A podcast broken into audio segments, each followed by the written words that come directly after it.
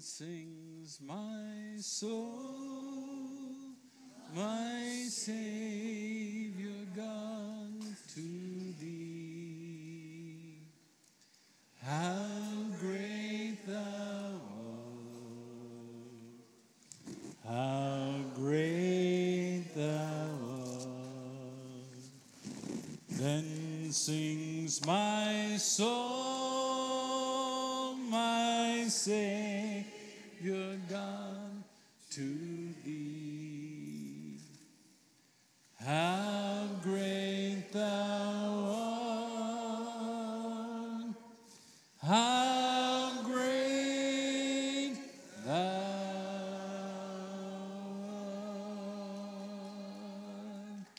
Amen. Amen.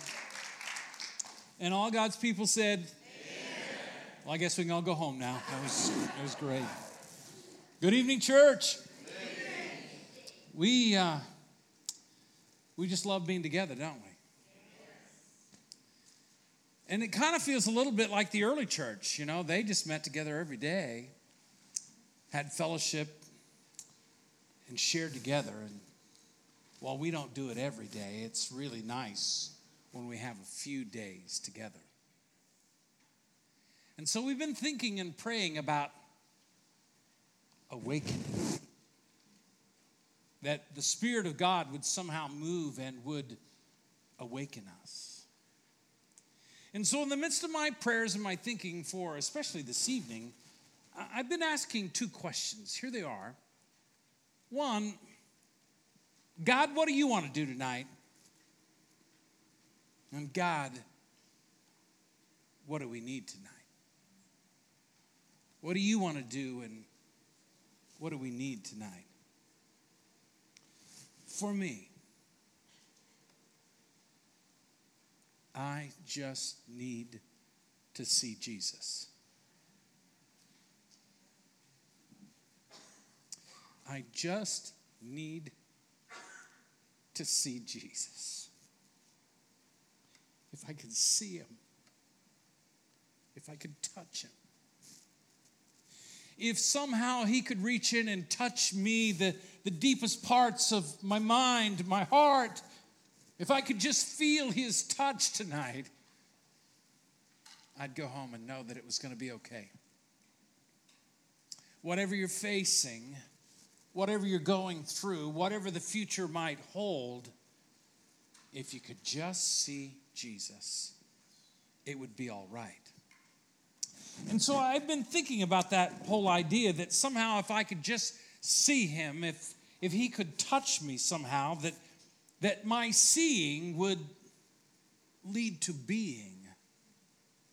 And that somehow the more I see him, the more in touch I am with him, that I would have this increased desire to pattern my life after him. And I would be more capable of living out the call that's upon my life to move a little bit closer to that red Corvette.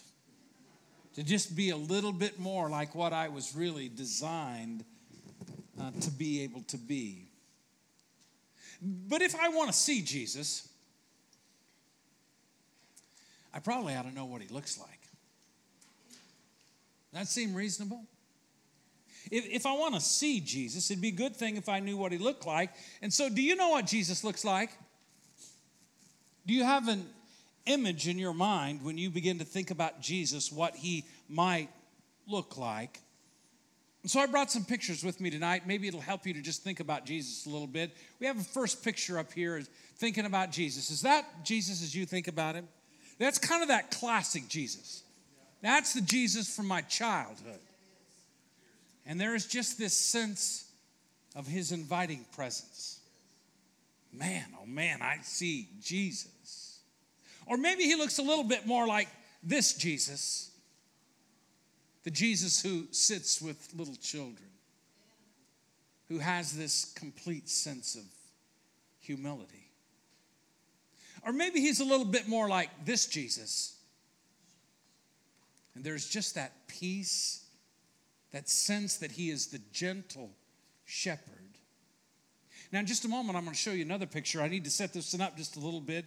A couple of years ago, there were a group of biblical scholars and biblical historians that began to look at all the information of what we know about Jesus, what we know about people of the Middle East in that age, and they began to think through kind of scientifically, biblically, historically what Jesus might really have looked like.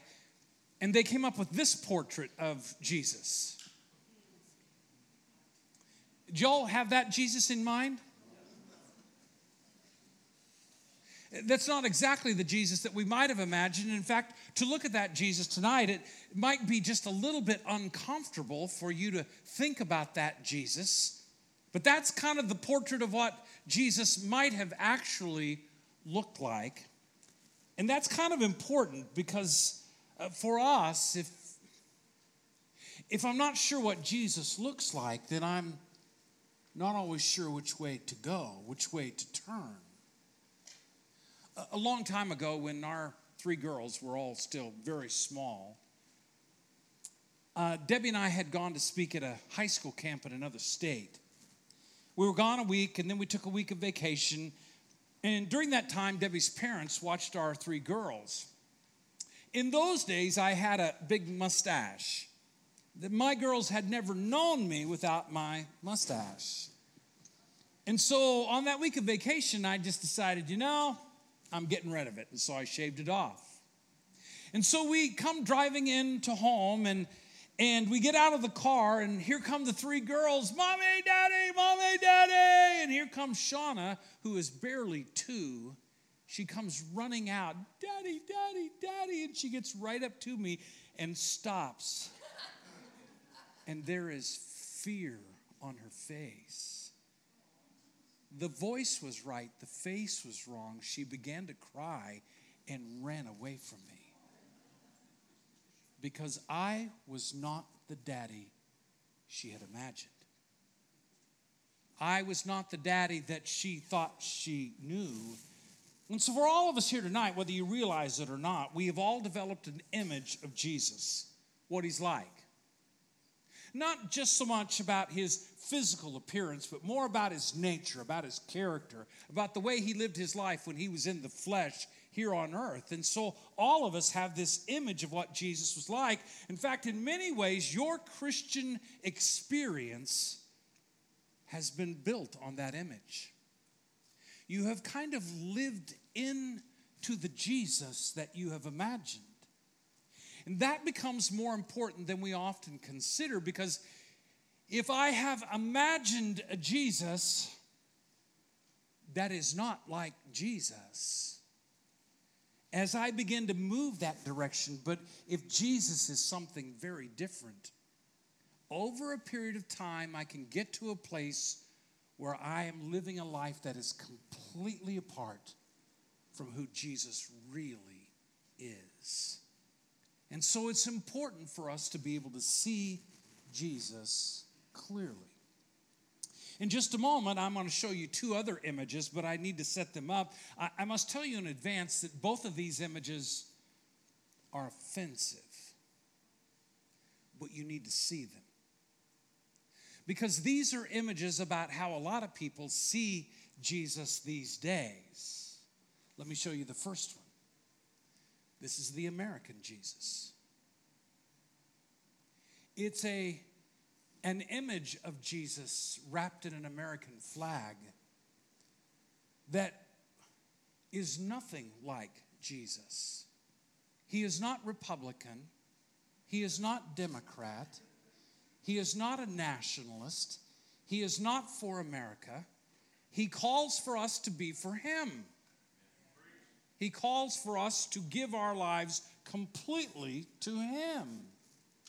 And so, if I begin to live into the American Jesus over time, I will look nothing like Jesus. I want to show you another image. Uh, this is offensive as well, but you need to be able to see it. This is hipster, hipster Jesus, okay? It is a popular image that Jesus today is this cool hipster guy that's all about certain things that characterize a certain generation, and there are certain things that are so popular. And so he is our hipster Jesus. And again, if we spend enough time living into what we think Jesus may be like, we will end up being miles and miles away from who Jesus really is. And so tonight it becomes the great task for all of us to be able to understand who Jesus clearly is. See, it's not enough to just be a believer. Amen? Satan's a believer. That's a terrifying thought. That did not work out very well for Satan to be a believer because believing by itself does not have the power to transform you. It's not a magic bullet. You must believe deeply in the real Jesus and then, by the power of the Holy Spirit, begin to align your life, begin to pattern your life in ways that will actually transform you so that day by day you become more and more and more like the real Jesus. And so, the question for us tonight if you saw Jesus, if you saw the real Jesus, would you recognize him? Would you run in sheer joy to be able to embrace him? Lord Jesus, here I am. Or would perhaps we be a little bit more like my little girl who, in fear, backed away because he's not the Jesus I had imagined? And so tonight, we just need to go to Scripture. Would it seem like Scripture would be a good place to find Jesus? So I'm just kind of thinking that's the best way to see the real Jesus is to let Scripture speak. And so if you brought your Bibles tonight, and I hope you did, would you turn to Mark's Gospel, chapter 8? And I'm going to begin reading at verse 1 in just a moment, but I need to set it up just a little bit for you so that you'll understand a little bit about the Gospel of Mark and the context that that precedes and wraps around chapter 8, where we'll begin to read. About 35 years after Jesus had finished his ministry here on earth, there was this large and growing group of Gentiles, uh, mostly Greeks. They were these Greek Gentiles that had come to believe in Jesus. Now, you need to understand that these Greek followers of Christ had come from a spiritual tradition where the Greeks had a God for everything. They had a God for everything, and they knew very little about the Jewish idea of Messiah, about one God, about the kingdom of God. And so they're having to try to figure it out. Who is this Jesus? Was he just a good man that, that did magic tricks that made people feel a little better? Or was he, in fact, the one true God who had come to set all things right? And so Mark writes his gospel to these Greek Christians that they might know the real Jesus. So, in the future, whenever you take time to read Mark's gospel, that's part of the context that he's writing it to a group of people that had come from a completely different culture that had no idea who this Jesus was and he wanted them to see the real Jesus. And so now chapter 8 begins where Jesus is he's testing his young leadership team, the disciples. He's going to turn the whole deal over to them in just a little while, and they're going to have to lead a global move, movement to try to take the good news of the gospel to the whole world. And so, in that context, understanding who is receiving this letter and who are the characters in the background, we read these words. Mark 8, verse 1. Would you listen to the word of the Lord? Now, during those days, another large crowd gathered. Since they had nothing to eat, Jesus called his disciples to him and said, I have compassion for these people They've already been with me three days and they have nothing to eat. His disciples said, But where in this remote place can anyone get enough bread to feed them? This is the word of the Lord for the people of God. Now, the test is simple. You have 4,000 people that have been with the Lord and with the disciples for three days they're exhausted, they're hungry. If they had any supplies, they're all gone. Now, what do we do? Jesus turns to them and says, What should I do? Should I send them home? Now, if you've grown up in the disciples' world, the answer is yes. Send them home. If they stay, bad things will happen. Now, to be fair to the disciples, they had no box to put Jesus in. They had no way to understand the creator of the universe that had put on flesh and become one of them. They had no way to comprehend this kingdom that was breaking in on them, and so it was a, a stretch. It was always a stretch for them to be able to comprehend what was going on. Everything that they thought they knew about their world, about the old kingdom, was now becoming uncertain. Old kingdom, water. We all know water is water. Now, new kingdom, Jesus has come. Water can be walked on. Water can now be the highway to go across the lake. Water can now be the best wine that you've ever tasted.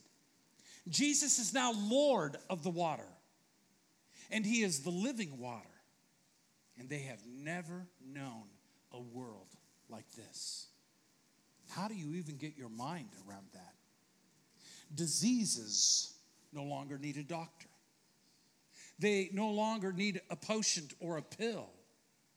You, you can't buy the healing, you can't manipulate the healing, but if you believe and if you ask, all things are possible.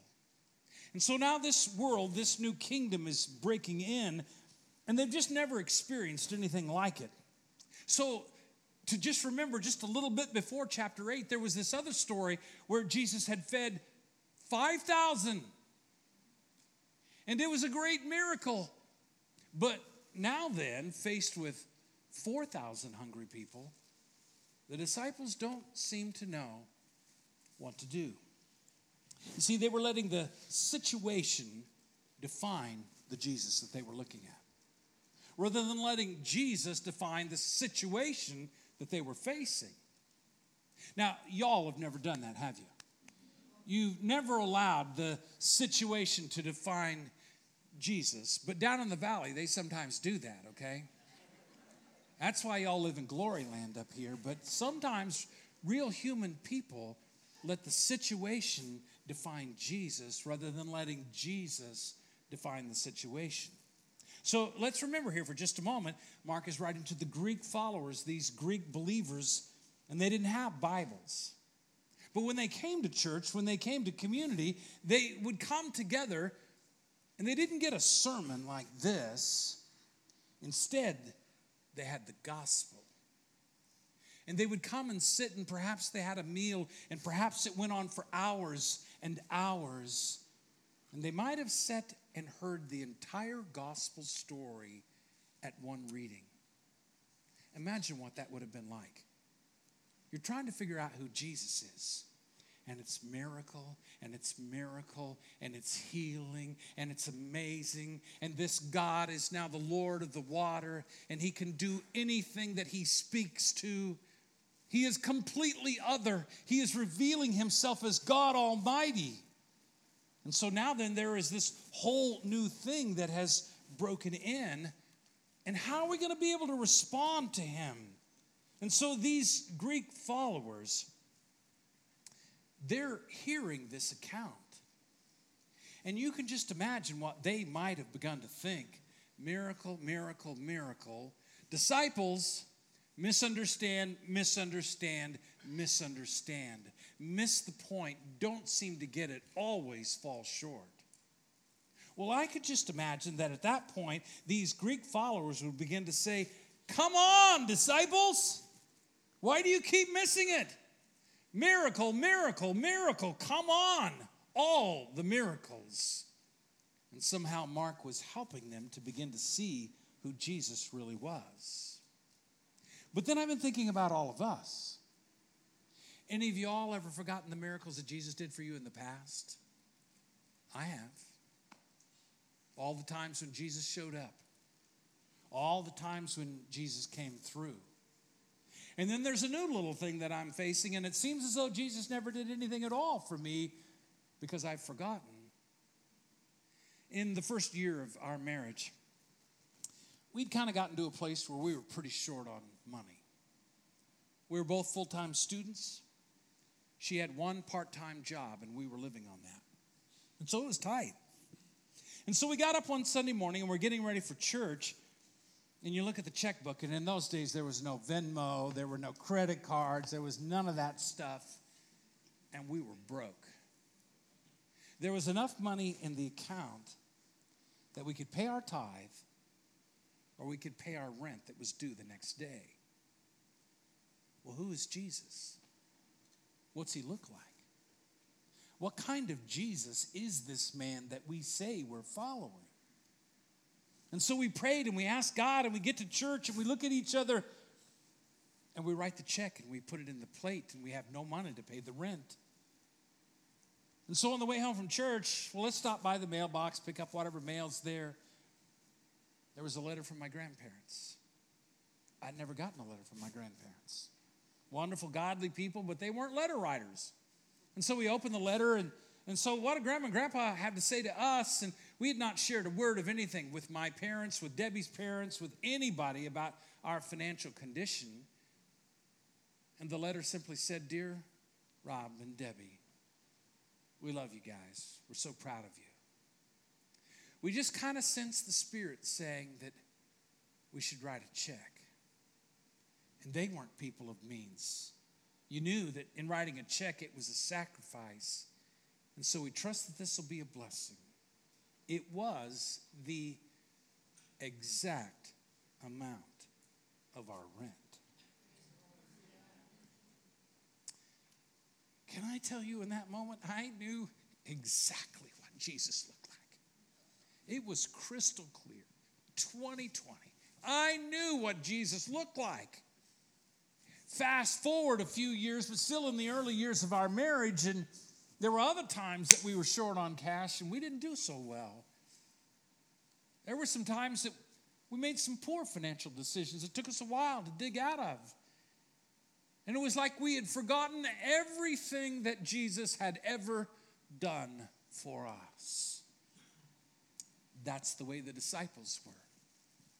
That's what Mark wanted these Greek followers to see and to understand who Jesus really was. And so he keeps writing to help them to understand. And so he goes on in the account, and Mark follows it with the account then of a, a blind man. And scripture says that Jesus touched the blind man's eyes twice, and he saw everything clearly. That's how scripture puts it. He saw everything clearly. Now you have to remember that Mark is writing with a purpose. He wants the people to see Jesus clearly. So these would not have been wasted words. Mark tells them the blind man saw everything clearly. You want us to see everything clearly as well, right, Lord? You want us to be able to see that way. The disciples, they're struggling, but we're beginning to see who Jesus really is. So then it goes on, and Jesus and the disciples are back on the road, and he asks them, So, what are people saying about me? Who do they say that I am? Well, some say you're John the Baptist, and some say you're Elijah, one of the prophets. But what about you? Who do you say that I am? What are you seeing? Who do you see me to be? And Pete speaks up and says, You're Messiah. You are the Christ. You are the Son of the living God. Good job, Pete. You passed straight A's. That's awesome. Now, don't tell anybody, at least not yet. And then the account goes on, and the very next thing that we read is Jesus telling his disciples he has to go and suffer, and they're going to kill him. But three days later, he's going to rise again. And so here's what is being revealed that the real Jesus is going to conquer death by dying. And the real Jesus is going to be the victor by losing. And the real Jesus is going to be seated in the seat of highest honor by being humiliated in the worst kind of execution. And everything was being turned around. And Mark explains then that Peter, in the midst of all of this, takes the Lord aside and rebukes the Lord. Can't you just imagine all those Greek listeners saying, Whoa, that's not going to go good? That is not going to go well at all. Uh, when I was uh, still in the early years of college, during each summer, I got to work at Pepsi Cola Bottling Company in Bakersfield. And the guy who owned this plant was this giant of a man who wore $1,000 suits and smoked great big cigars, and he just thought he owned the world. He didn't really do anything in the plant, but when he walked in, he thought he owned the world. And he'd say, You go do this, and you go do this, and the bosses would come behind and kind of clean up after the owner. Well, one day we were all working out in the yard, and, and there was a new guy that had just been hired. It was his second day. And so we're all doing our jobs out there in the yard, and, and in walks the owner, got his big old cigar, and he's just all of that. And he walks in and looks at new guy and says, I want you to go right now, and I want you to go take care of that. And new guy didn't know who he was, and he had some special words for the boss. You can just leave me alone because you ain't telling me what to do. And all of us kind of stepped back and said, Whoa, that's not going to go well. and he got fired right on the spot. Well, we don't know exactly what Peter said to Jesus, but we're real clear about what Jesus said to Peter Get behind me, Satan. Get behind me, Satan. Those are the kinds of words that Satan would speak. Because what did Satan actually say to Jesus? Lord, take the stones and turn them into bread. Take care of yourself. Don't worry about the others. Take the easy way. You don't have to go through this. Peter was looking for the, the wrong Jesus. He was looking for a Jesus that fit him. He was looking for a Jesus that would give him the comfortable way. He had an image of what he imagined that Jesus would be like, and Jesus wasn't like that at all. And what Jesus wanted to help Peter to understand if I live into your image, you will never understand what my Father is like. And if I become like this, then you'll never know what you're supposed to be like. And so you need to pay attention, Pete.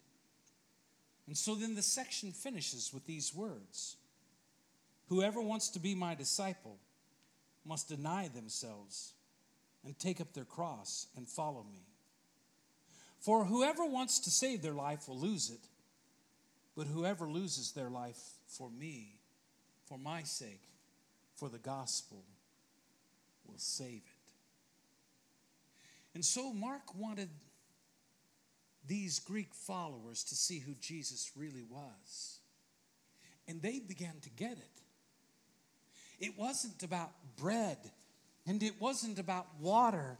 It was about being able to see who Jesus really was, that he was the creator of all things that he wasn't like any of the others. He wasn't like the Pharisees. He wasn't like the scribes. He wasn't like the priests. He was like the Father.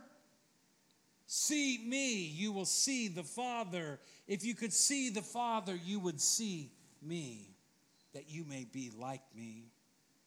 And so, what does the real Jesus look like? He's the creator of the universe who sits with Samaritan women who were despised, and little children who were rejected. And He loves them. He is the great I am, the Holy One of God who calls lying Abraham and cheating Jacob and stuttering Moses and murdering David and 12 disciples that were completely unqualified to lead a world changing movement. And he said, Come and be my people. He is the Lord of Lords, disguised as a humble servant who embraces lepers and has compassion on the mentally ill. He is the one who calls scandalous women like Rahab. He is the one who reaches out to the unqualified and gives them gifts to be able to serve and lead. He is the King of Kings who led legions of angels who laid his life down to die on a cross. Can you hear Mark saying to those followers, Do you see him now? Do you see him clearly? Would you be willing to surrender your images of who you think I am to let me show you who I really am? And I think that's the call for us tonight. Uh, let me go back to the red Corvette. I want you to be able to see it because it's just, you all have been talking about it, and so I just had to bring it back in. This is the image into which we were created. We are to be like God. But because of the fall, this is what we look like. And I must say, you made it all look very nice tonight, okay? You dress it up very well. But the truth is, we are a broken people. And so, in our brokenness, what we really want to do is create a Jesus in our image, one who fits us, one who will serve us. But Jesus says, don't ever forget. Next picture. I am calling you to something more. I am calling you to healing and to blessing and to transformation by the power of the Holy Spirit at work in your lives.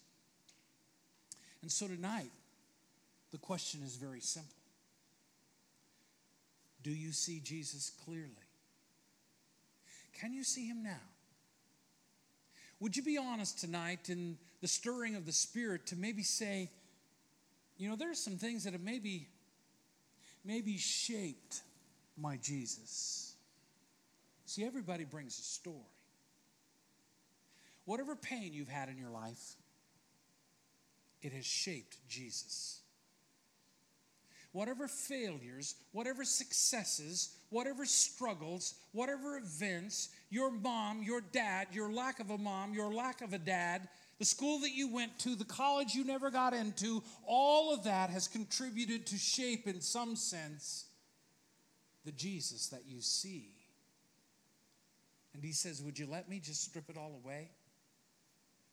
Would you let me take you to the depth of who I am? I'm the God that does things you can't understand. I present mysteries that are beyond you, but I will draw you into them and lead you through them that you might serve to my glory. And so tonight, I've, I've asked Rob and the band if, if they would just come again. And, and I want to just have a, a closing song tonight. And I trust that this evening, as, as they sing, that you would just be sensitive to the Spirit. I don't know what the Spirit is saying to you tonight. Is there anything in your life that has clouded Jesus out? Is there anything that you've been doing to try to make Jesus what you want him to be? How are your patterns? How are your rhythms that help you to see Jesus? How much are you living in this word? See, I find that when I'm just always soaking in the word, Jesus becomes clearer. The further I get from here, the further I get from fellowship, the further I get from serving, he just becomes a little more foggy. And so tonight, I just want to invite you to draw near to Jesus. Let me close where I began. I just need to see Jesus. I need to see him for who he is. I need to let him show me who he is. Confront those places where I've gotten it wrong, the images that have blinded me. And so tonight, uh, as the, the band leads us in a song, if you want to just come and seek the Lord tonight, then I would invite you to just be obedient. I want to see Jesus. And so, Lord, we just ask now that as your people are obedient, Lord, open our eyes. Open our eyes to see who you are, to see who you've called us to be. Open our eyes and, and prepare our hearts that we might draw close to you. Lord, we love you, but we want to see you clearly. So, Lord, just be with us now. Help us. Be with us in these moments. And we ask these things in your precious name. Would you stand? If you desire to come, then I invite you to come as we sing together this evening. Open our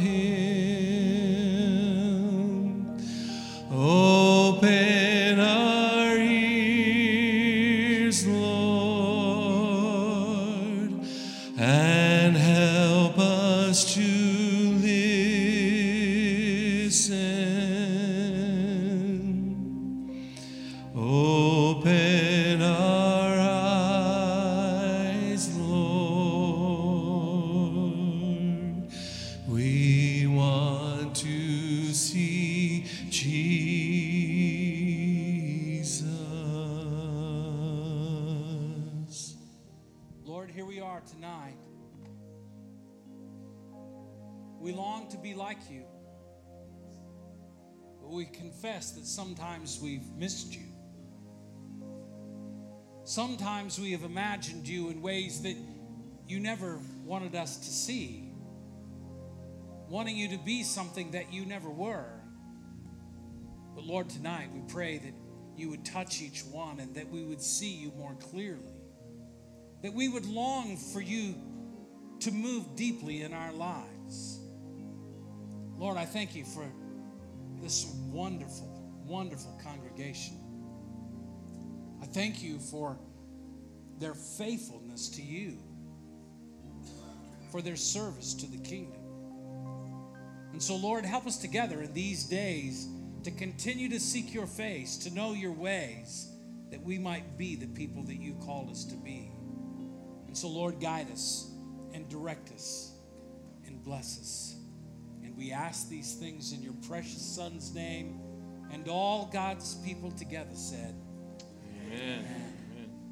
I am so thankful that you come tonight. I'm so thankful that you've been a part of this week and look forward to tomorrow night and the following night. So, tonight, again, let me speak a blessing over you. May the Lord bless you and keep you. And may He send you to your place, to your home, to your work as His agent. And may He help you to see who He is clearly, that others may see Him through you. Lord, bless them and send them, we pray, asking these things in your name. Amen. Amen. And amen. Go in peace. We'll see you tomorrow night.